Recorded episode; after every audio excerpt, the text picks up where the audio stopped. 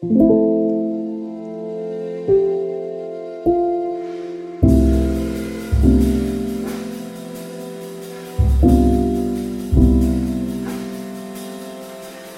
det att prata om allt? Är det till och med nödvändigt? Det här är en podcast som utforskar påståendet att hälsosamma relationer börjar med att våga säga som det är. Följ med in i en sårbart stark värld av både tårar och skratt. Varmt välkommen till Pingst Relationer.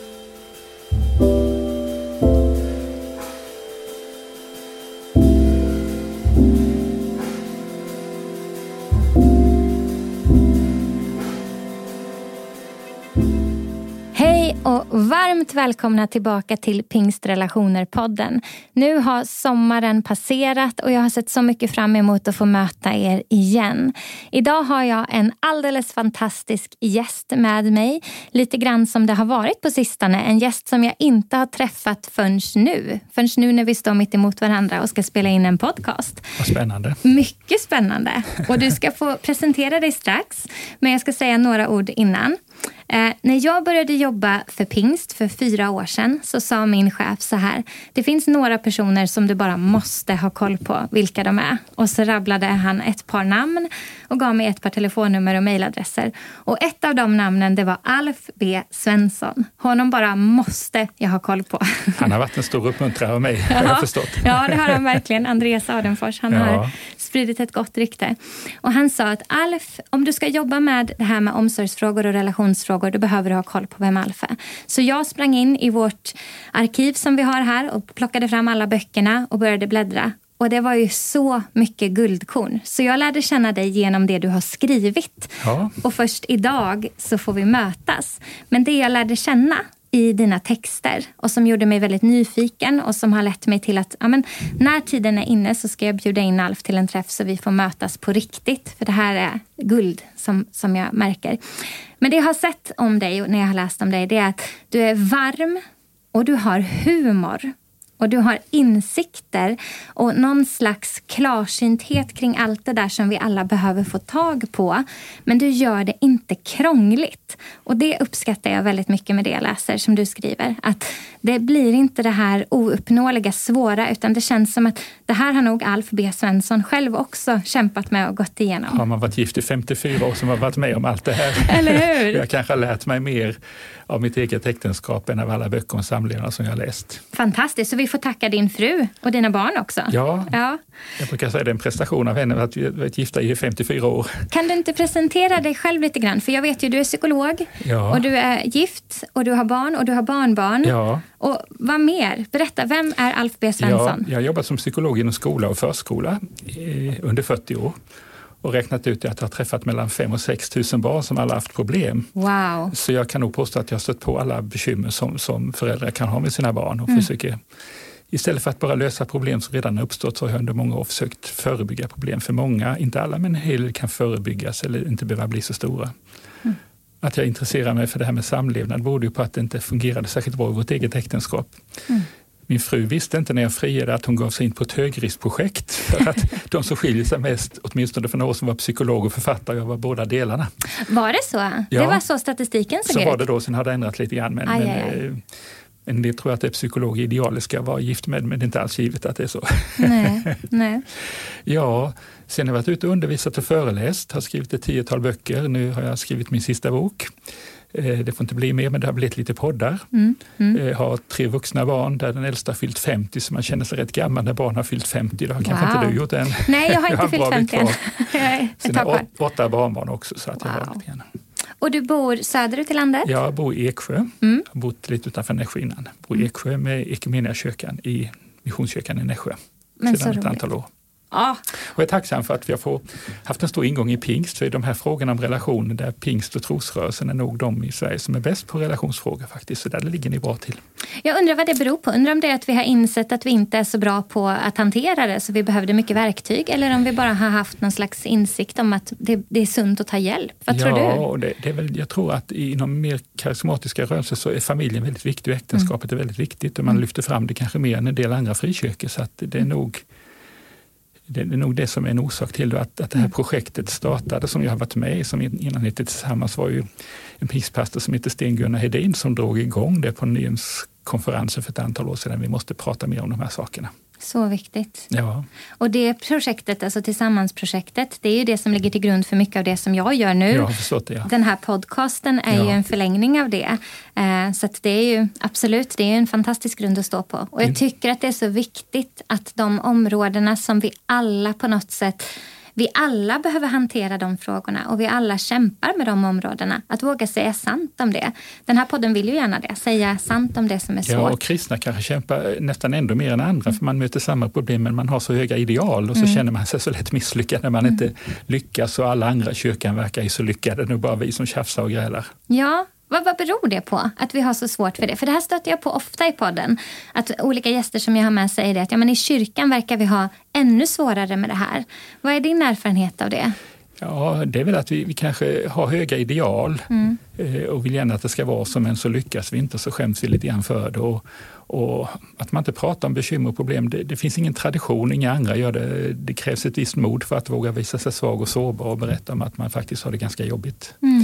Och jag märker ju när jag är ute och undervisar, jag är inte framförallt mån om att framhålla hur lyckliga vi är, utan jag har mer mån om att framhålla vad vi har fått jobba med, för då känner folk igen sig. Och många brukar säga, har du varit hemma hos oss och tjuvlyssnat? Just det.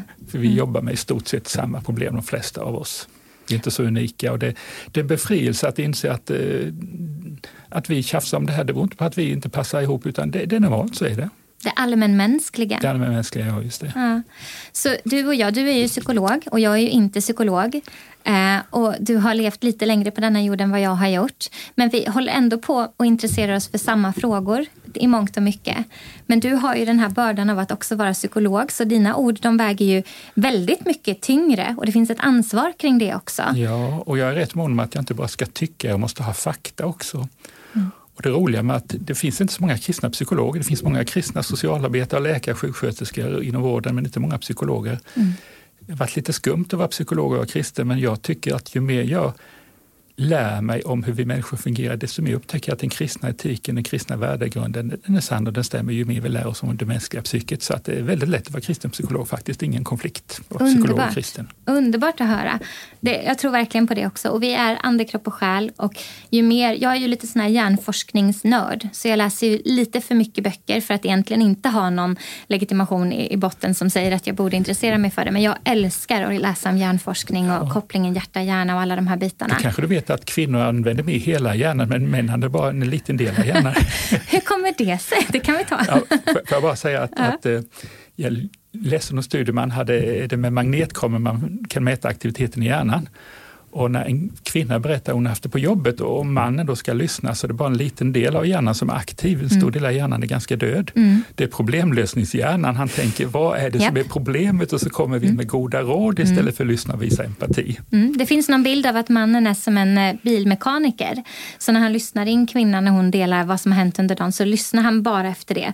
Hur, vad är det jag ska lösa? Vad är problemet? Liksom, ja. Man lyfter på, på motorhuven och tittar. Vart är problemet? Vilken del är det jag ska byta ut? Men det kanske inte alls var det hon ville inte ha en lösning. Ofta vill vi inte ha lösningar. Jag minns någon gång min fru har trivs väldigt bra som förskola så kom han hem en dag och sa usch vad jag vantrivs på jobbet. Mm. Ja men byt jobb då, kolla med Arbetsförmedlingen. Hon blir inte alls glad i mina goda råd, hon blir sur.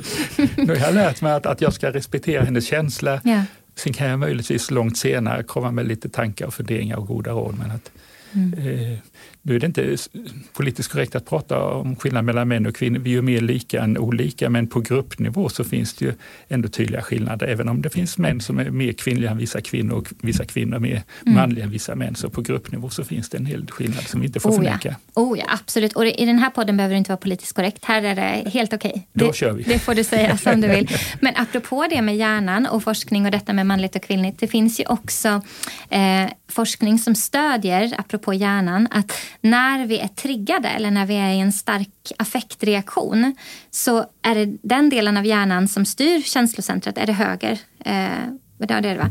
som lyses upp. Och det är den sidan som vi är i, så att säga. Det är där vi befinner oss. Och blir vi då bemötta med logiska argument och lösningar och försök till att förändra det vi precis har delat, det, det, finns ingen koppling däremellan. Vi kan inte ta till oss det överhuvudtaget som människor. Utan vi måste först bli bemötta i det som är vår känsla, vår upplevelse. Bli validerade och bekräftade. Jag hör att du är arg, jag märker ja, ja. att det här var en ja, stor grej för dig.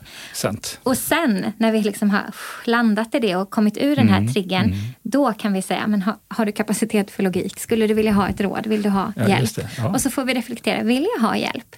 För det är inte alltid vi vill ha hjälp. Nej, man vill bli förstådd kanske mest. Man vill mest bli förstådd och precis. hörd. Ja, precis. Och jag vet att när min man och jag började prata om det här när jag gick en kurs för några år sedan just kring det här med ja, men emotionell hälsa och relationell hälsa och alla de här bitarna och hur vi hanterar vår egen känslovärld. Och det här begreppet validera kom in i vår värld. Att validera min upplevelse, validera min berättelse, validera mina känslor. Att bekräfta att de är det här är vad det är. Ja, det. Innan vi ska försöka lösa det. Det förändrade hela vårt äktenskap kan jag säga. Det, det, var, det var allt jag behövde visade det sig.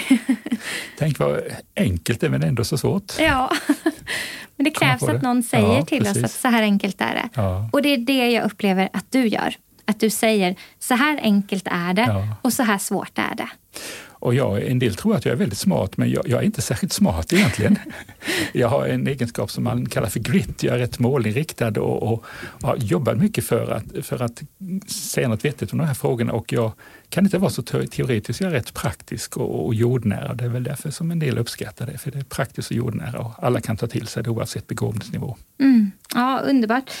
Jag skulle vilja att du ger oss lite din spaning. Hur tycker du, vi ska prata lite nu om äktenskap och familj och ja. relationer inom familjen och kanske primärt hur vi talar med våra tonåringar om det som är svårt mm. så, så de växer upp och blir människor som kan det här med validering och bekräftelse och förstå varandra, förstå sina egna känslor och kunna förstå andras känslor och allt det här. Men innan vi går in i det, vill du ge lite din spaning? Hur tycker du att våra äktenskap verkar må? Hur, hur mår våra relationer? Skilsmässostatistiken kan ju vara ett mått på, på hur vi mår. Och det rätt intressanta är att tittar man i Sverige så har antalet skilsmässor minskat under en 10-15 årsperiod. Det, det, tror man inte, men antalet skilsmässor har minskat. Eh, eh, både bland gifta par och bland sambopar. Nu, nu, har inte minskningen fortsatt. Jag vet inte hur. Jo, jag läste just i dagen att under pandemin nu så har skilsmässorna minskat med 14 procent. Det är rätt mycket. Det är rätt mycket, ja. Wow. Eh, det, det motsatta förhållandet är ju frikyrkan. Där har ju skilsmässorna ökat. Jag har ingen statistik på det, men min erfarenhet är att det har ökat ganska mycket, men från en ganska låg nivå. Mm. Det innebär ju inte att alla frikyrkoäktenskap var väldigt lyckliga innan, men det var en stor skuld och skam och man, långt tillbaka i historien blev man utesluten om man, om man skilde sig. Så att, att eh, eh, men det, det, finns ju problem. Vi som kristna vi har samma problem som alla andra har, kanske skaver det ändå mer för vi har ideal om hur det borde vara och så känner vi, vi har ju inte alls den där kärleksfulla mannen eller den förstående hustrun och så mm. känner man sig ändå mer misslyckad. Och det, det leder till att, att kristna par söker hjälp alldeles för sent. Mm. Eh, profana par, icke-kristna par söker hjälp lite tidigare men kristna väntar för länge och mm. ibland alldeles för länge. Och många säger när de kommer till familjerådgivning att det här var ju bra, varför gick vi inte innan? Just det. Men det finns en tröskel att söka hjälp, man skäms så mycket. Mm. Och det är så intressant att det här som egentligen, vad ska jag säga, det här som egentligen gör oss till människor. Livet, vi behöver lära oss att leva och förhålla oss till smärta och förlust hela livet. För mm. det är en mm. del av den mänskliga upplevelsen. Precis som kärlek och godhet och glädje mm. också är en mm. del av den mänskliga upplevelsen. Men det är som att vi, vi vill inte kännas vid att det skulle kunna vara en del av vårt familjeliv. Vårt äktenskap ska vara så otroligt lyckat. Vi ska vara så lyckliga. Vårt sexliv ska vara så bra och vi ska förstå varandra och mm. vår ekonomi ska blomstra och vi ska ha de lyckade karriärerna och våra barn ska vara så lyckade. Alltså, bara jag säger de här liksom, orimligheterna så ja. hör man ju vilken press det finns. Eh, och det är ingen som säger så här ska det vara. Men det finns som en dold kultur. Ja. Och många inom frikyrkan är ytligt sett ganska lyckade. Det är välartade människor som har lyckats rätt bra i karriären och sådär. Så att det, ja, mm. ja, kanske, kanske ytligt sett är lite mer lyckade än en del andra. Men det innebär inte att vi alltid är lyckliga. Nej, och då kanske det känns som ett ännu större misslyckande när just familjen inte fungerar. Ja, precis. Och jag tänker på pastorer. Det är många pastorer som lyssnar på den här podcasten. Och ett av mina mål med den är att ge verktyg som de kan lyssna på lite sådär i smyg. De behöver inte mm. säga att de har sökt hjälp och stöd utan de kan lyssna på podcasten lite sådär utan att någon vet om det. Eh, för att det är en sån stor börda ofta. Att det ska vara så lyckat och det ska funka och jag ska inte behöva hjälp. Men jag skulle vilja våga påstå att, att be om hjälp och att våga vara sårbar och ha relationer där vi transparent säger som det är till varandra. Mm. Det är någonting av det mest lyckade vi kan göra mm. som människor. Och jag tänker på Jesus, han hade höga ideal. Han sänkte inte idealen, men jag tänker på kvinnan vid Sykasbrunnen som hade haft fem män och den hon nu inte hade var inte, var inte hennes. Mm. Att hon fick möta Jesus, han mötte henne med respekt och hon gick in och blev en stor väckelseevangelist i staden. Så jag tror att vi, vi ska ha kvar våra höga ideal men vara väldigt barmhärtiga både mot andra och inte minst mot oss själva när vi misslyckas. Att se på oss själva så som Jesus ser på oss. Mm. Absolut. Och där tror jag du slår huvudet på spiken på vad svårigheten är för oss. Därför att jag tror att vi har mer lätt att ge nåd eh, och kärlek till andra när de misslyckas. Men just att ge nåd och kärlek till oss själva när mm. vi misslyckas, det tror jag är bland det svåraste. Det var som någon sa, förlåta andra, det kan jag göra med att förlåta mig själv. Det är ändå värre. Varför är det så tror du? Man är som sträng domare. En del har ju större självkritik och större krav på sig själv. Det varierar rätt mycket. En del saknar självinsikt och är väldigt lite självkritiska och en del är mer självkritiska. Så att det, det varierar lite grann från person till person. Mm. Mm. Hur lätt man har att förlåta sig själv. Mm. Eh, man, eh, man gör sina misstag, man ska inte älta sina misslyckanden, men man ska lära sig av dem. Vad kan jag lära mig av det här misslyckandet så jag inte gör om det en mm. gång till? Och en, jag känner mig ganska klok och ganska bra nu för jag har misslyckats på så många områden och försökt lära mig lite grann av mina misslyckanden så jag blir något bättre i alla fall. Mm. Det, där tror jag, det där tror jag är väldigt sant. Jag tror att när, när skam får säga någonting om vår identitet när vi misslyckas, då blir det bara det där som vi vill gömma. Men när det istället blir okej, okay, men det här är någonting jag kan lära mig av mm. och det här kan bli ett verktyg, inte bara för min egen skull utan också som jag kan hjälpa andra med mm. om jag inte låter skammen styra. Eh, för det ja. är så svårt. Ett misslyckande är ju inte ett bevis på att man är misslyckad utan ett inlärningstillfälle. Men det är väl inte alltid så lätt när man misslyckas och tänker jo jippi, nu kan jag lära mig något nytt. Men jag har blivit lite bättre på det på gamla dagar än jag var innan. Då såg ja. jag mig mer som misslyckad när jag gjorde fel. Ja, alltså jag har ju varit den här som avgrundsdjup ångest när jag har misslyckats. Jag har haft en otroligt hög standard och, och perfektionstänk kring min egen prestation. Duktig jag, flicka då, som man brukar säga. Otroligt duktig flicka. Du ska bara veta vad duktig flicka jag är verkar rätt duktig fortfarande, men du kanske inte lider av det lika mycket. Nej, alltså jag tror att jag, jag jobbar med det här med sårbarhet och att våga misslyckas ja. och inte låta självkritik äta upp mig när jag misslyckas. Utan våga säga att men jag är värd att älskas även här. Men det har varit en livslång resa och jag kanske får vara på den resan hela livet. Men jag undrar vad det beror på att vi så lätt hamnar där. Om det är liksom typiska faktorer i barndom och sånt, du som är psykolog, eller om det är en personlighetstyp. För jag är ju superdriven och ja. högpresterande. Men jag har ju också ett högt fall då när jag misslyckas. Ja, jag tror vi föds med lite olika personligheter. En, en del är väldigt ambitiösa, tar sig själv väldigt allvarligt. Andra tar livet lite mer som en klackspark. Så jag tror det ligger en hel del i generna där faktiskt. Mm. Mm. Eh, och, och, när man, jag har läst en hel del lyckoforskning. Mm.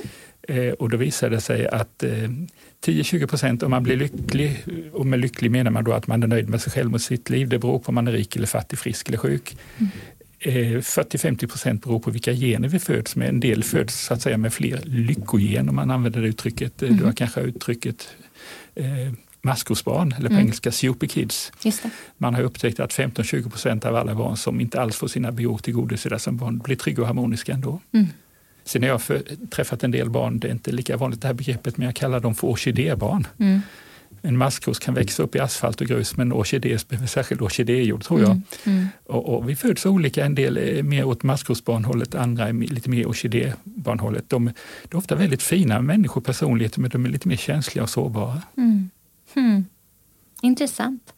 Tänk att vi är födda med så mycket nedlagt i oss. Ja, mer än vi tror. Mer än vi tror. Ja, faktiskt. Mm. Och vi formas mycket mer än vad vi tror av det som vi är med om redan på en väldigt, väldigt låg ålder. Alltså det oh ja. finns ju de som säger och forskning som stöttar att barn kan uppleva trauma redan i, i magen. Alltså ja. redan innan vi har kommit ut. Kan, för kroppen minns ju och mm. lagrar traumaupplevelser redan därifrån. Ja. Det är ju galet egentligen. Och har man inte känt sig riktigt älskad som barn, den sorgen och saknaden, det bär man ofta med sig hela livet. Mm. Faktiskt. Mm. Och så tror vi gärna att det är någon annan som ska fylla det hålet. Mm. Man brukar prata om de här tio emotionella behoven och det finns ju olika. Ibland är det fem, ibland är det femton och sådär. Men saker som alla barn behöver få uppleva. De behöver vara sedda och hörda mm. och älskade och undervisade och lekta med. Och, um, ja, men känt sig accepterade fullt ut som den, alla de här bitarna. Och ibland när vi inte har fått det tillgodosett som barn så inbillar vi oss att det är vår man eller vår fru som ska ge oss det. Precis, precis. Men det funkar ju inte, eller hur? Nej, så där, därför är man gift med en, en, en, person som har en dålig självkänsla. Eh, man försöker ösa och stärka den här självkänslan och, och, och man får jobba väldigt mycket på det. Mm. För har man en dålig självkänsla så är man väldigt känslig för kritik och känner sig själv misslyckad. Och har, man skulle kunna tro att människor med dålig självkänsla skulle suga åt sig beröm och uppmuntran som en svamp, men det gör de inte för det stämmer inte med deras självbild. Nej, precis. Därför det de har gjort till sanning i deras eget hjärta och i deras egen upplevelse av sig själva är någonting annat. Så det, det låter inte sant, så det får inget fäste. Sen är det så att man har skrivit böcker om att ska man få en bättre självkänsla så ska man stå framför spegeln och säga hej snygging, vad cool och tuff och häftig du är. Det har man talat mycket om, sådana här positiva mm. affirmationer. Men läser man den forskning som finns så visar det sig att den har inte särskilt stor effekt. Mm. Vill man stärka sin självkänsla istället för att peppa sig själv ska man mer bry sig om andra, ställa upp för andra. Mm. För när man ställer upp för andra då får man höra vad snäll, vad omtänksam, vad schysst du är. Mm. Så det är väl ett råd vi kan ge till de som lyssnar som kanske har dålig självkänsla. Istället för att peppa dig själv framför spegeln, mm. ställ upp för andra och bry dig om andra. Då får du feedback tillbaka som gör att din självkänsla växer mer. Wow. Och så vet man också om man ska stärka sin självkänsla, det kommer inte heller fram i debatten, om man upptäcker sina viktigaste värderingar, vad tycker jag är viktigt, hur ska man leva? Och så försöker man leva efter de värderingarna, det stärker självkänslan. Mm. Så ska vi hjälpa våra barn att få en bra självkänsla så ska vi samtala med dem om vad tycker du är viktigt? Tycker du det är viktigt att vara bra i skolan? Satsa på det så stärker du din självkänsla. Tycker du det är viktigt att satsa på miljön? Försök att leva miljövänligt så stärks din självkänsla. Tycker du det är viktigt att vara en, en levande kristen? Mm. Satsa på det så stärks din självkänsla. Så det finns en del saker som forskningen visar som inte kommer fram i debatten. Vad spännande! Och jag tänker att ställa den frågan, vad tycker du är viktigt? Det blir ju också att ge barnet eller tonåringen också det här bemyndigandet att lyssna in sitt e sin egen ja, röst, sitt ja, eget hjärta, precis. sin egen vilja, sin drivkraft. Vem är jag egentligen? Vad tycker jag är viktigt? Mm. För då är det inte att jag säger att det här tycker mamma är viktigt, så det är väl viktigt för mig Nej, med. Utan precis. vad är, mitt, vad är ja, min röst? Precis, precis. Vad spännande. Mm. Det var nytt för mig. Ja. Det var mycket bra. Men du, um, jag tänker att vi ska djup djupdyka lite grann nu in i det här området kring hur vi pratar med våra unga. Jag vet att du har skrivit en bok som vi ska prata lite grann om och mm. utifrån. Eh, du får jättegärna berätta om den alldeles strax. Men hur vi pratar med våra tonåringar om de här sakerna. För mm. jag vet att ibland så är det ganska enkelt. Mina barn är sju och nio år. Ibland är det ganska enkelt att ge dem en grund på den nivån de är i eh, med de frågorna de har när de är i den grundskoleåldern. Mm. Men sen blir det ett ganska stort glapp till att de blir tonåringar för då blir frågorna annorlunda mm. och då blir hormonerna någonting som de påverkar. Spritter, ja. De spritter åt alla håll och ja. känslorna och kroppen lyssnar inte och du vet allt vad det är. Så just kring tonåringar vet jag att det är många föräldrar som kämpar med hur pratar jag med mitt barn om känslor, om sex, om relationer, mm. om självkänsla, det här mm. som vi började komma in mm. lite i. Vill du ta med oss? Ja, vi föräldrar blir, blir mycket bättre på det, för skolans sex och samlevnadsundervisning, det säger Skolinspektionen, den har väldigt stora brister och har väldigt mm. låg kvalitet. Mm. Och, och, den vägledning som RFSU ger är många gånger inte alltid den bästa. Eh, jag läste någon bok att, eh, som de har gett ut att, det, att vara knullkompis, att ha sex utan att vara kär, det är lika, lika bra som, som att, att ha sex när man är kär. Mm. Att byta partner väldigt ofta är lika bra som att eh, mm. leva i en långsiktig relation. Så att det, det, är värderingar som skiljer sig ganska mycket från, från de kristna värderingarna. Verkligen. Och i kyrkan är vi inte särskilt bra på det. Ibland så överlämnar man det till unga ungdomsledare som knappt inte har kysst en kille eller en tjej att samtala om det här och då kan det bli lite, lite galet ibland. Mm. Så vi har ett stort ansvar men man vet inte hur man ska göra. Min fru har ibland sagt till mig, du som är psykolog, du får prata med våra pojkar om det här, men jag jag har inte varit särskilt duktig på det. Jag kanske skulle vara mycket bättre nu om ja. jag hade barn i tonåren. Mm. Eh, det finns ingen tradition, man vet, vet, inte riktigt vad man ska säga. Förr i tiden när jag växte upp i frikyrkan, den enda undervisning jag fick det var en pastor som sa att man ska bevara sin renhet, men vad han menar med det, det sa han inte. Nej, det här är ett problem alltså. Och så finns det hela den här bilden med äppelskruttsteologin som vi var inne på lite du och jag innan vi startade ja, inspelningen. Ja, just det, att, att, du som tjej, du är som mm. ett äpple och har du sex med en kille så mm. tar han ett bett och har du haft mm. sex med många killar så är det bara en äppelskrutt, vem vill ha det då? Exakt. Som skuldbelägger flickorna framför allt och ger en mm. väldigt negativ syn på sex. Ja, ja. Eh, och idag vet man inte riktigt vad man ska säga. Var rädda om varandra, var försiktiga. Mm. Eh, när man får bra sex, jag kommer att tänka på Bibeln är väldigt före sin tid egentligen. Just nu har vi fått en samtyckeslag som har, har några år på nacken. Mm. Mm. Jag har aldrig hört att någon har talat om att i Bibeln står det faktiskt att det talas om samtycke. Jag vet inte om du har tänkt på det? Men berätta, berätta. Ja, någonstans i det Korintierbrevet så mm står det att när man har sex, jag som man, jag mm. bestämmer inte över min kropp. Mm. Det är min fru som bestämmer över min kropp. Mm. Just det. Så Bibeln var 2000 år för samtyckeslagen. Oj, oj, oj. en annan sak som är väldigt progressiv när det gäller Bibelns syn det är att av tradition har det varit så det är mannen som har sexuella behov och kvinnans plikt är att ställa upp för mannen mm. och tillfredsställa hans behov.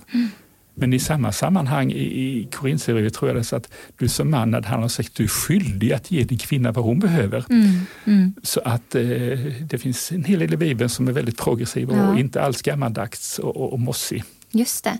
Men om vi har en progressiv bibel och vi har en Gud som ändå har skapat, jag menar vår Gud, om vi tror att han är skaparen av allting, så har han skapat njutningscentret i våra kroppar. Det är ju ingen slump. Liksom. Vet du att den, fakta, den första uppmaningen vi får i Bibeln mm. är faktiskt att vi ska ha sex? Ja, ja det är det. Jajamän. Det, det stämmer. vet jag. Ja, det, det tror inte många att det är den första uppmaningen vi får, ha sex. Absolut, det är det. Och att det är någonting gott. Därför att Gud skapar ja, inte... Det, det, är gott. Det är gott det han skapar. Och han skapar våra kroppar, det är med flit och liksom njutningscentret och alltihopa. Men ändå har vi kommit till någon slags punkt och det är inte så överallt och det finns absolut sammanhang där man är mycket bättre på att prata om det än andra och det finns ungdomsgrupper som är jättebra att ja. prata om det. Men jag får ofta alltså ofta, ofta veckovis feedbacken att det är så svårt att prata om detta med sex och relationer därför att den enda undervisningen man riktigt har fått det är att ja, men man ska vara oskuld tills man gifter mm. sig. Men inga verktyg för hur man ska kunna klara av att förbli Nej. oskuld tills man ja. gifter sig. Eh, och sen så har man undervisningen kring att porr är skadligt. Ja, och det, det, ska vi undvika. Men det finns ju väldigt mycket mer att säga. Och min tanke blir på något sätt att om vi bara säger det, då skapar vi en massa människor som har förväntningar på att bröllopsnatten, då ska allting bli perfekt och då ska sex bara funka och vara fantastiskt och alla ska få så många orgasmer som det bara... Du vet, mm. då, då händer det. Men vi har inga egentliga verktyg att vare sig hantera oss själva, vår egen sexualitet, vår relation, vår dialog kring det innan. Eller när det faktiskt inte fungerar. Mm. Därför då, då har vi liksom ett sånt uppdämt behov av att få det där utloppet som ska bli så perfekt. För då har vi hållit oss, hållit oss, hållit oss, hållit oss. Och jag tror inte att det är ett hållbart sätt att göra detta på. Nej. Vad säger du? Och, och, och det jag aldrig hört någon undervisa om, varken ung, när det gäller ungdomar eller vuxna, hur får man ett bra sexliv? Ja, visst. Mm. Eh, kanske ska vi komma in på den frågan som, mm. som många kristna brottas med. Ska man vänta med mm. sex mm. till, man är gift? Just det. det har ju verkligen varit kyrkans ställning och till och med biskoparna fram till för, för 50 år sedan sa att sex hemma inom äktenskapet. Så tyckte nästan alla svenska biskopar det. Nu kanske inte så många som tycker det nu längre. Mm. Och hur ska man ställa sig till det? Jag har funderat väldigt mycket på det här. Eh, man kommer nog inte ifrån att ska man utgå från Bibeln så ska man vänta med att ha sex till, till man gifter sig. Det står redan i skapelseberättelsen och mm. Jesus hänvisar till när man har sex så blir man ett. Mm.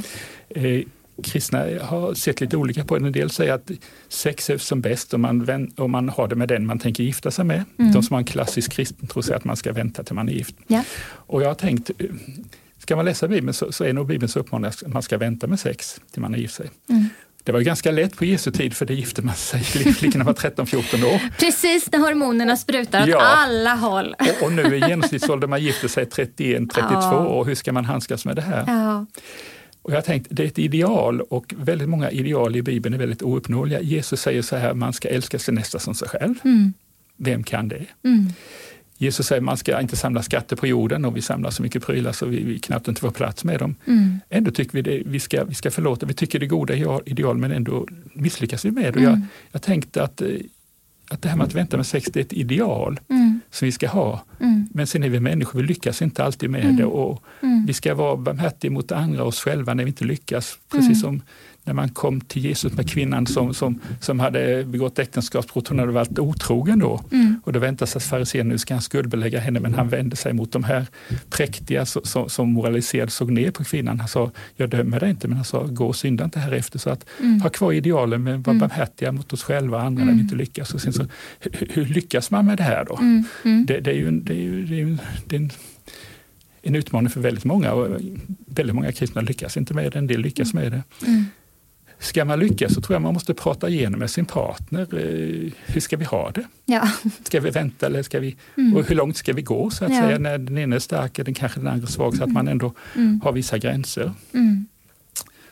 Eh, ja, Ja. Och kanske prata igenom Vad också. Ja, absolut. Det här är ju komplext. Ja. Men, men jag tror att första steget är det här. Att vi måste skapa dialog om det. Ja. Att ska vi vänta? Ja, men, och varför ska vi vänta? Mm. Vilket skydd finns det kring att vänta? Mm. Eh, och det finns ju allt möjligt man kan säga om det. Kring, kring barn och allt vad det kan vara. Sådär. Men jag tänker också att när man då, om man bestämmer sig för att ja, men vi ska vänta och det här är vår gräns. Men att också kunna ha en kontinuerlig dialog om vad som händer i mig och vad händer i dig ja, när vi hånglar och när det här händer Mm. och, när, och alla de här situationerna. Därför att det här är ju inte någonting som... Alltså, det är den här humoristiska bilden att när allt blod försvinner ur huvudet då kan vi inte riktigt tänka Nej. kloka tankar. Då är det Nej. något annat som styr. Men jag tror inte riktigt att ha en gräns för gränsen heller är vägen fram. Jag tror att det Nej. måste vara någonting mycket mer djupt rotat i det här är vad vi har beslutat på grund av det här. mm, Och den övertygelsen är så stark att vi vet vart vi står. Men den är inte så stark för att annars är vi misslyckade, syndiga, Nej. fula, eh, smutsiga människor. För tror att- skam kan aldrig leda till, Nej. du vet, det kan aldrig leda till ett gott förändrat beteende. och jag tror att man som förälder ska säga till sina att Mm. De, här värderingarna har vi. Just det. Sen måste du komma fram till vad du ska leva efter. Så Mm. talar man om varför man har de värderingar man har. Så Mm. måste man respektera att barnen gör sina egna val och Mm. inte, inte anklaga eller skuldbelägga dem. Vägleda, men sen så är det deras ansvar att göra sina egna val. Mm. Det är rätt intressant eh, att man har undersökt hur nöjda folk är med sitt sexliv. Mm. Eh, och det är rätt intressant att, att man njuter ju mer av sex när man är kär än när man bara är knullkompisar. Just det. Det som sällan kommer fram i RFSUs och andras eh, undervisning det är att ju fler man har sex med, det kanske går för en, man, man, man blir sexuellt tillfredsställd men, men känslomässigt Mm. eh, man upplever inte samma närhet och tillit. Det är Mm. ju så att du kanske har läst om hormoner också, inte bara om hjärnan. Att Ja. när, man har sex med många, när man har sex så frisätts hormonet oxytocin Ox- ja. och något som heter vasopressin. Mm. Och det stärker tilliten, samhörigheten, närheten och gemenskapen. Ju fler man har sex med, desto mindre av, svagare blir den här effekten. Så kanske man blir sexuellt tillfredsställd men man känner Mm. sig ganska tom. Ja, Sen absolut. är det rätt intressant också när man undersöker nöjda folk, är gifta kvinnor och sambo, eller gifta par och sambopar har sex ungefär lika ofta. Mm. Men gifta kvinnor får ut mer av sexlivet än sambokvinnor. Mm. Och man tror att det bland annat beror på att han lämnar inte mig, han, kom, han sätter inte bara på mig och drar sedan, utan han finns kvar. Ja, ja. Och det mest intressanta är att det finns studier som visar att de som tycker att sex har inom, inom äktenskapet som grupp, Mm. de är mer tillfreds med sitt sexliv än de som inte tycker det. För tycker man det är väldigt exklusivt, något Mm. speciellt, det innebär inte att man får några himlastormande orgasmer Mm. efter bröllopsnatten. Den är Mm. inte alltid så lyckad för, Mm. för, för många. Men, Mm. men eh, det finns faktiskt studier som visar att, att exklusivitet när det gäller sex Mm. ger en större tillfredsställelse känslomässigt. Ja, men lätt. Absolut. Alltså, vi har varit gifta i 13 år. Mm. Det, jag tänker att vårt sexliv har väl aldrig varit så bra som nu. Därför att det är någonting som växer med tilliten. Och jag tänker också, jag har fött två barn. Vi har två barn Ja. tillsammans, jag och Viktor. Eh, graviditet och förändringar i kroppen och Mm. hormoner hit och dit. Och att veta genom alla de säsongerna att Viktor har valt mig Mm. och han älskar mig. Och han älskar inte bara min kropp när den är i det här läget Nej. eller det här läget utan genom allt. Det är ju enormt, det, alltså, både romantiskt och mm. upphetsande att veta att han har valt mig i allt ja. det här. Inte bara när jag är någon slags idealbild. Och, och vi har varit gifta i 54 år, ja. vi har aldrig haft så bra sex till, jag, till jag blev opererad för prostatan och det inte funkade längre. Oh, Okej, okay. ja, och det är också en säsong att gå igenom ja. tillsammans, och, när det faktiskt förändras. Ja, då, då kan Visst. man njuta. Min fru ger mig fotmassage och huvudmassage. Det är minst lika gott det. Visst. Det visste jag inte innan att Nej. fotmassagen var så Nej, och då har ni byggt skönt. en intimitet i 54 år och en tillit ja. som gör att nu ser det annorlunda ut i den här mm, säsongen. Precis. Och så får man sörja att det inte ser ut som vi trodde. men veta att man har valt varandra ändå. Mm. Fantastiskt, men du säger att det ändå blev bättre och bättre oh ja. fram tills dess. Ja. Fantastiskt. Jag Hoppfullt. tycker det, hoppas min fru tycker Jag tror hon tycker det också. Får bjuda in henne till podden också för att få kontrasten. Jag tror hon tycker det också. Ja. Men det är underbart. Och det är det som man vill ändå få fram i den här dialogen. Att det här är ju varför man tänker att, att sex och intimitet och sårbarhet är någonting som borde kunna vara som vackrast i äktenskapet. Där man har mm. valt varandra i nöd och lust, i mm. sjukdom och hälsa, mm. i upp och nedgångar, i hormoner. Alltså jag, jag, kan ju tänka att jag var ju nästan personlighetsförändrad när vårt första barn hade fötts. För att det var så mycket hormoner ja. överallt och amning och du vet ja. kroppen och hur ska jag hantera det här och nu är mitt ansvar att den här lilla människan ska överleva. Mm, och mm. allt bagage jag hade i min ryggsäck med skilsmässor och allt vad det var ja. från min barndom kom ikapp mig och, och ändå valde Viktor mig. Och ändå ja, var han härligt. attraherad av mig. Ja, alltså, det är ju fantastiskt. det är verkligen. det man vill bygga på. Verkligen. Men hur då ska vi... Vi bejakar det och, hur, och vi förstår att det är så här, men till våra unga, till våra tonåringar. Ja. Eh, förutom det här med sex, jag tror det är fyra, fem frågor man behöver ta upp med sina tonåringar. Mm. Alla tonåringar vill vara attraktiva och omtyckta. Vi behöver prata med våra tonåringar. Hur blir du attraktiv och omtyckt? Mm. Eh, ett sätt att bli attraktiv och omtyckt är att man tycker om sig själv, att man har en bra självkänsla. Så vi behöver prata med våra tonåringar om hur man blir attraktiv och omtyckt. Och det, det är inte känsligt, det är inte svårt. Mm.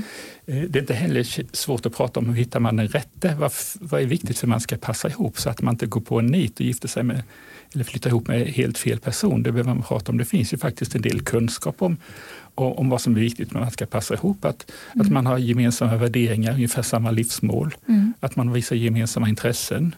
Att man kan prata om känsla, att man kan reda ut konflikter. Mm.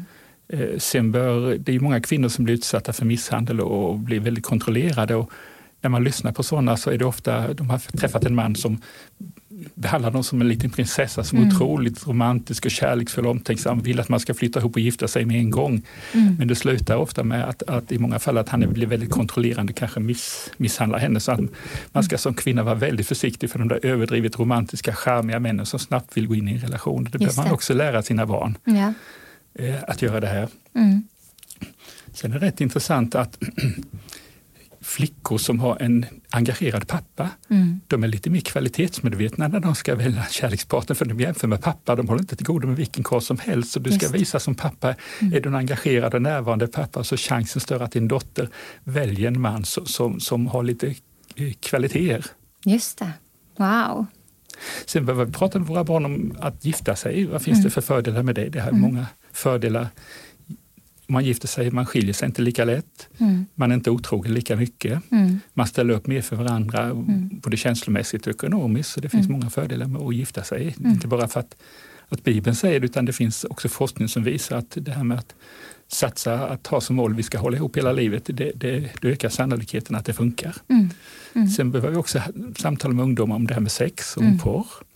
Eh, man ska inte vara för privat och fråga hur de har det, vad de har för erfarenhet. Man ska inte vara för allt för privat i sina egna erfarenheter heller, men man kanske ändå ska lite ytligt ska berätta om mm. vad man har lärt sig, vad, vad, livet har lärt sig så att mm. säga. Mm. Eh, och ge dem lite tips om, om man vill vänta, vad ska man tänka på då? Mm. Mm. Men samtidigt som vi sa innan, betona, det här tycker jag, mm. så här, det här tycker vi är rätt, du måste välja själv. Just det. Och att, att eh, ha en öppen relation med sina barn, inte bara komma med pekpinnar och säga så ska det vara, utan du får tänka själv. För att om, om vi lyssnar på dem mm. så kommer de att lyssna på oss. Så att man ska inte bara komma uppifrån och diktera mm. utan samtala, dela sina värderingar. Då är det större chans att, mm. att man är fram. Mm.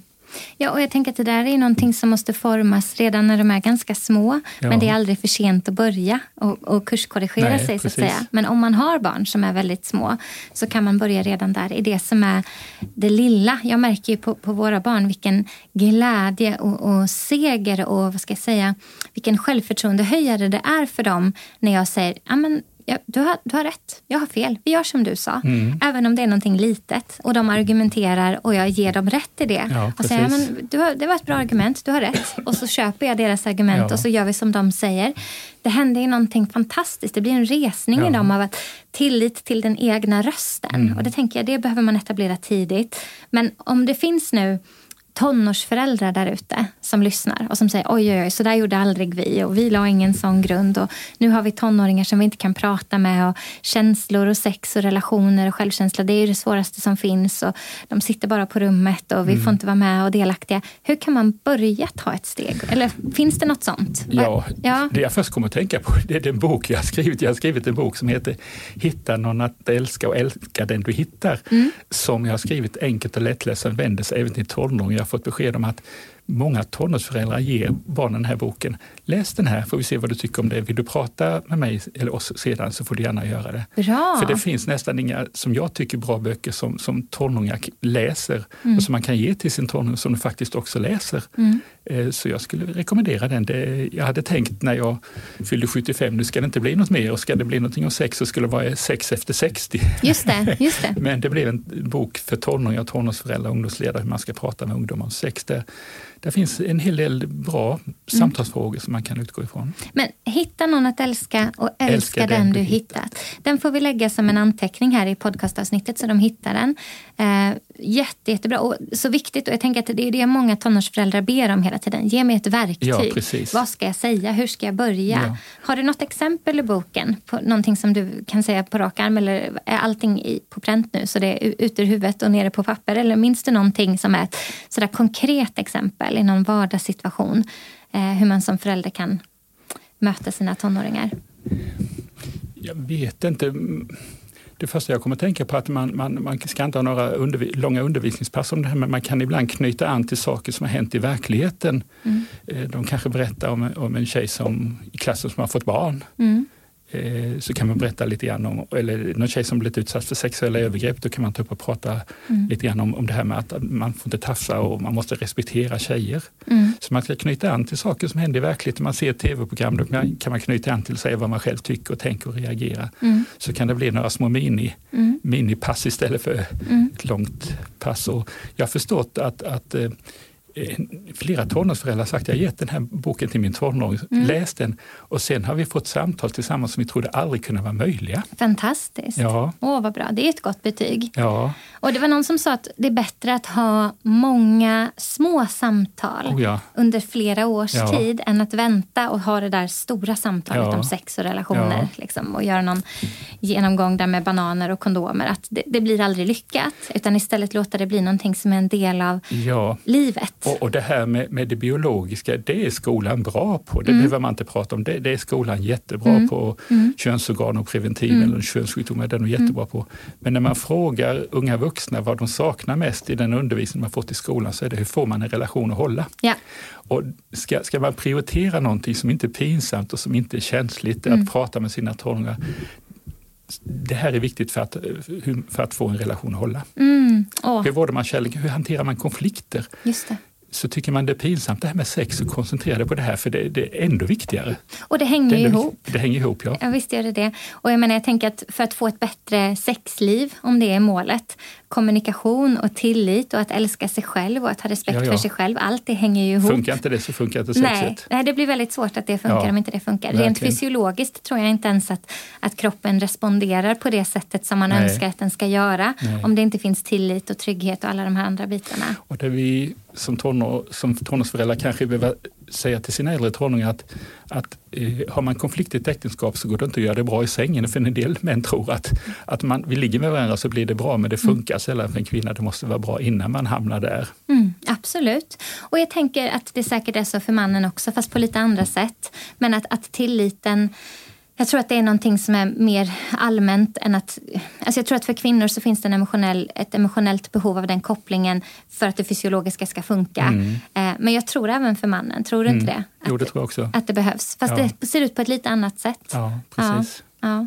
Men okej, okay, så många små samtal, infoga dig i vardagen, läs den här boken, mm. låt dina tonåringar läsa boken, ha dialog, eh, betona ja, men hur, du älskar dig själv och hur du blir omtyckt mm. och vad som är viktigt för dig i värdegrund, alla de här bitarna.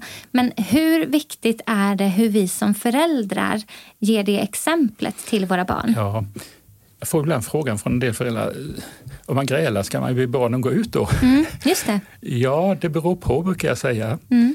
Blir det gräl som bara ballar ur och det blir aldrig något bra slut så ska de inte vara med på det. Mm. För barn tycker det väldigt, fastän barn själva kan bråka jättemycket med varandra som syskon så tycker de det är jättejobbigt när föräldrarna bråkar. Mm. Men kan ni, kan ni diskutera få ett bra slut och säga förlåt mig, mm. ni hittat ett bra slut. Då lär ni barnen väldigt konkret hur man hanterar konflikter så att, att mm. Eh, de kan vara med när ni tycker olika om ni vet att ni, ni brukar kunna reda ut det på ett bra sätt. Och sen kan man ta ett samtal efteråt Eh, vi tjafsade och tyckte olika. För att vi skulle kunna få ett bra slut så var det viktigt att jag lyssnar på min fru, att jag respekterar mm. hennes upplevelse, att vi lyssnar på varandra. Så man kan utgå från sådana här situationer i vardagen där barnen är med och försöka göra kopplingar till mm. psykologi, kristen etik. Just det.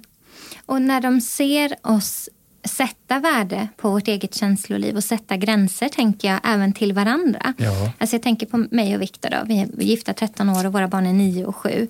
Eh, vi försöker ju att leva med, med någon slags tanke om att alla känslor är tillåtna. Men alla beteenden är inte tillåtna. Nej. Så att vi kan, alla känslor, vi får känna oss arga, vi får känna oss ledsna, vi får känna oss ja. besvikna. Men vi får inte agera hur som helst Nej. med de känslorna. Utan, utan vi behöver ta ansvar för hur vi beter oss så att vi inte gör våld på oss själva mm. eller på varandra. Mm. Så kärlek är hela tiden måttstocken till friheten.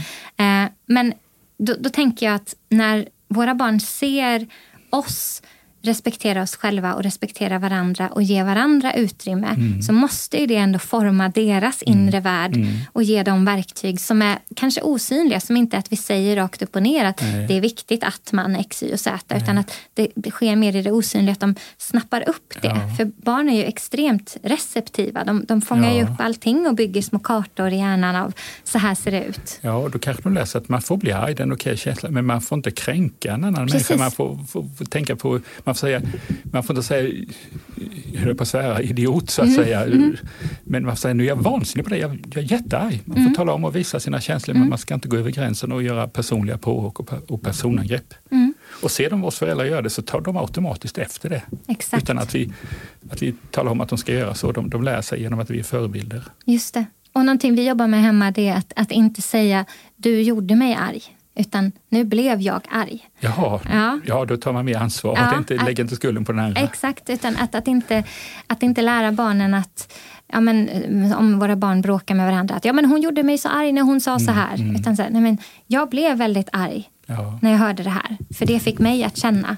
Så att ta tillbaka liksom ägandeskapet för känslorna till en själv. För någon annan kan ju aldrig riktigt Alltså jag har inte så mycket makt att jag kan lägga massa känslor på dig Alf. Nej. Men däremot kan det uppstå känslor i dig ja. när jag säger saker. Ja. Men det är olika saker. En annan sak som är viktig också om, barnen ska få en bra kärleksrelation är att man inte curlar dem för mycket. Om man mm. med curla menar att de alltid får stå i centrum, alltid får sin vilja fram. Mm. Jag har träffat många par där det har skitit sig, jag på att säga, där mm. detta har funkat. Mm. En har blivit väldigt curlad som barn, alltid mm. fått sin vilja fram, alltid fått sina behov tillgodosedda, alltid får stå i centrum. Och det funkar inte i ett äktenskap, i en relation. Så att, att eh, när man sätter lite gränser och lär barn att, att vara omtänksam och inte bara tänka på sig själva och, och ha sin vilja fram så underlättar det för dem sedan i sitt äktenskap. Så det finns mycket sådana här saker som man inte tänker på som faktiskt mm. är små kärlekstips som de kan ha glädje av. Just det.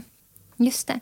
Och med tonåringar då, när man är full av känslor och det är jättesvårt att kommunicera sina känslor för allting bara rinner över. Ja. Att lära dem att sätta ord på vilken känsla de har. Det ja. måste ju vara enormt viktigt för de framtida relationerna de går in i också. Och kanske tala om för dem att ilskan är aldrig första känslan. Innan du blir arg så har du varit ledsen, sårad eller besviken. Våga gå under ytan mm. och tala om vad det är för känsla som ligger under ilskan. Då är chansen mycket större att du blir förstådd och respekterad. Mm. Just det de primära känslorna. Ja, ja det är Ilskan är aldrig första känslan. Nej, det är det inte. Nej. Och, och, ofta på något sätt så finns det sorg. Alltså sorg, är ju ofta, sorg och smärta, alltså emotionell smärta är ju ofta en grund. Eller rädsla. Mm. Alltså vad finns det? Vilka är de? Nu har jag tappat det lite, jag har läst det nyligen. Men rädsla och sorg Uh, ja, jag vet, jag vet. Vilka mer har du kan vi? det bättre än jag. Ja, men jag läser sånt här. hamnar jag på pottkanten här. Jag ja, kommer inte förlåt. på det. Nej, men det finns ju några sådana primära. Ja. Om, om, vissa människor reagerar ju med stora ilskereaktioner. Ja. Fast egentligen var jag rädd för att förlora ja. dig. Och det kan man ju som förälder känna igen när barnen är på väg att gå ut i vägen. Och man rycker tag i dem och säger ah, vad gör du? Mm. Och man reagerar som att man är arg. Egentligen var jag livrädd att du skulle eh, bli påkörd. Och ska vi lära våra barn, kanske ännu mer pojkar än flickor, att få ett lyckligt äktenskap så måste man lära dem att identifiera och sätta ord på sina känslor. Mm. Nu satsar man ju i skolan på det här kurs i känslomässig intelligens, tror jag det kallas, mm. där man lär små pojkar att, att sätta ord på sina känslor. Mm. Och, och, jag har märkt att, eh, man ska inte generalisera, men det är nog vanligt att män i vuxen ålder har lite svårare att sätta ord på sina känslor och därför mm. Därför blir det svårt i konflikthanteringen. Så att eh, mm. när vi lär barn att sätta ord på sina känslor så är chansen större att de kan reda ut konflikt i ett äktenskap 20 år senare. Just det. Just det. Och det hänger ju verkligen ihop. Ja, det det. För vi får ju med oss så mycket i vår ryggsäck. Av verktyg och bördor och stenar ja, och saxar och allt vad vi har. Och vi kan skada varandra med våra verktyg eller så kan vi bygga upp varandra. Mm. Och det, men det krävs så mycket självinsikt för att veta vad man faktiskt har i sin ryggsäck. Oh ja, mm. oh ja det är viktigt vi pratar mycket om att det är viktigt att ge barn självkänsla, medkänsla, men det är också viktigt att lära dem lite självinsikt. Att ja. upptäcka vad har jag för sidor? Alla har vi våra sidor, men vi har dem på olika ställen. Vilka är mina svaga punkter? Vad måste jag jobba med för att det ska funka i kontakten med andra människor, med vänner och i, i kärleksrelationer? Mm.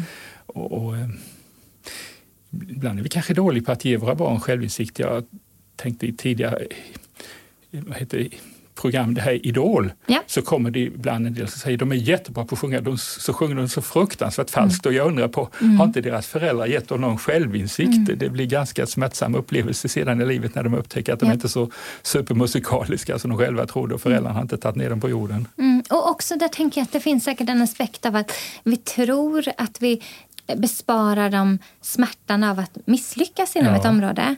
Men det vi egentligen gör det är att vi, vi skyddar dem från någonting som de behövde ja. för att forma vem de är. Ja. Jag är inte någon som kan sjunga speciellt bra. Det är inte där min mm. största gåva är. Men jag är kanonbra på att rita. Visst, Eller vad det nu är. Men då på något sätt berövar man dem också känslan av att, hur ska jag säga, att lära sig att hantera att jag är, alltså besvikelsen mm. och, och, på något sätt eh, att få sörja. Ah, jag ville sjunga, men jag kan inte.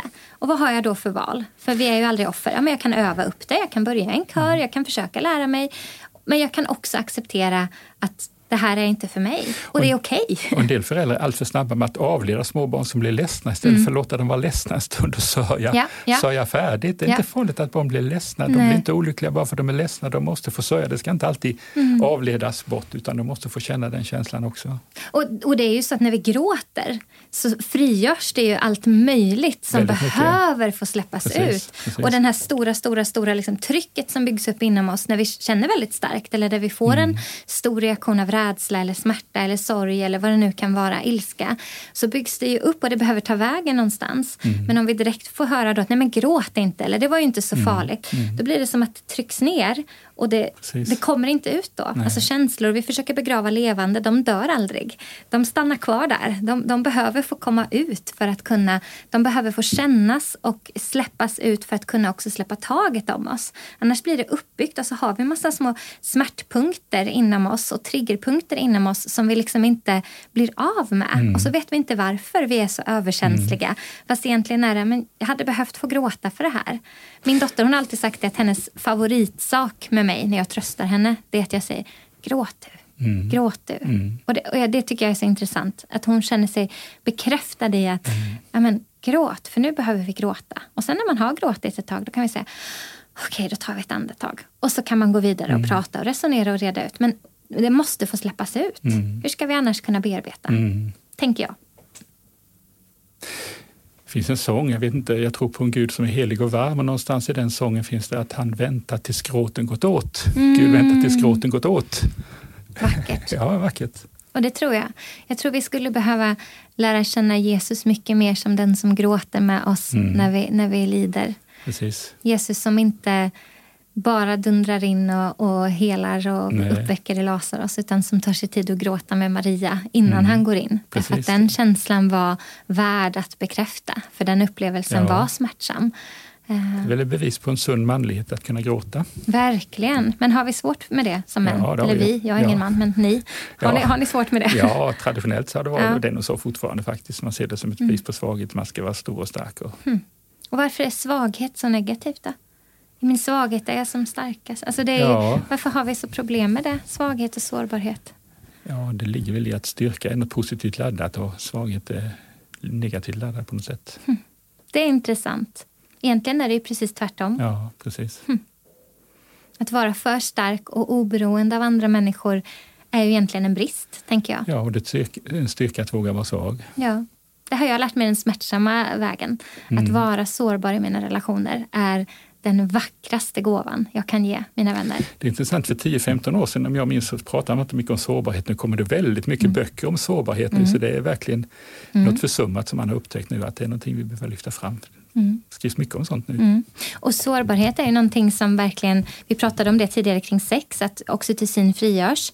Men sårbarhet och empati, när vi visar empati för varandra så frigörs det också ja, oxytocin oh ja, som oh ja. binder oss till varandra. Ja, det är därför precis. empati, jag menar personer som, som jag till exempel, som, som jobbar mycket med det här med relationella, jag känner ju hur jag får en kick att det kanske du som psykolog också har erfarit, att det är som att man får så mycket eh, kraft och, och, energi av att sitta och, och, vara med en annan människa i den personens smärta och det som är svårt. Därför att det händer någonting. Mm. Det, det frigörs någonting inom oss när vi visar empati för varandra. Mm. Och det visar lyckoforskningen också. Ska mm. man bli lycklig så ska man bry sig om andra. Ja, ja.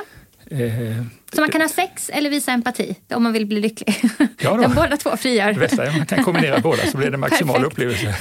så bra. Glädje och sex, det hör ihop. Det borde ja vi också prata om mer. Ja, att man faktiskt precis. kan skratta. Ja, precis. Ja. Det måste inte vara så allvarligt, det kan vara lekfullt. Verkligen. Ja, kärnan. Du Alf, vi har snart ja. hållit på en timme då, och vi skulle går. kunna hålla på en timme till för ja. det finns så mycket att säga. Men vi ska gå till avrundning. Eh, och du får hemskt gärna komma tillbaka till podden för det, det finns som sagt mer att säga. Eh, men skulle du vilja ge några avslutande tankar på det här temat? Och jättegärna säga igen vad, vilka böcker som du har skrivit som du rekommenderar på de här temana. Eh, så ska jag knyta ihop säcken sen. Ja, jag har svårt att sammanfatta kort tankarna. Jag tror du, du, du gjorde det rätt bra lite ja. tidigare. Men, men eh, den boken som, han, som vänder sig till tonåringar och tonårsföräldrar heter Hitta någon att älska och älska den du hittat. Vill man ha en bok om relation i allmänhet, föräldraskap och samlevnad och, och självkänsla så finns det en bok som heter Eh, leva och älska livet ut utan att lusten tar slut. Den finns på Marcus förlag och den första finns på Libris förlag. Sen har jag väldigt svårt att sammanfatta, du gjorde det så bra innan. Så att, Vad var det jag sa då? För det har jag glömt bort. alltså, jag har ju kommit in i GTS-åldern, jag glömmer, tappar och spiller. Så jag, jag, jag, glömmer ganska lätt men eh, jag har lite svårt att sammanfatta. Vad ska jag säga? Våga prata om de här sakerna. Det är inte så farligt. Mm. Eh, ni kan få mer meningsfulla samtal än ni tror. Och det är en viktig del i föräldraskapet att samtala med sina barn om samlevnad och relationer. Försök göra det på ett sätt som känns något naturligt och bekvämt för dig. Mm. Jättebra. Det var väl en bra sammanfattning? Ja, det kanske det blev. Ja, det tycker jag. Tusen miljoner tack för att du kom hit och vad roligt det var att få möta dig. Det gör jag gärna igen. Ja, och det är roligt för en gammal man så här att få möta en ung trevlig kvinna. ja, men tack för det.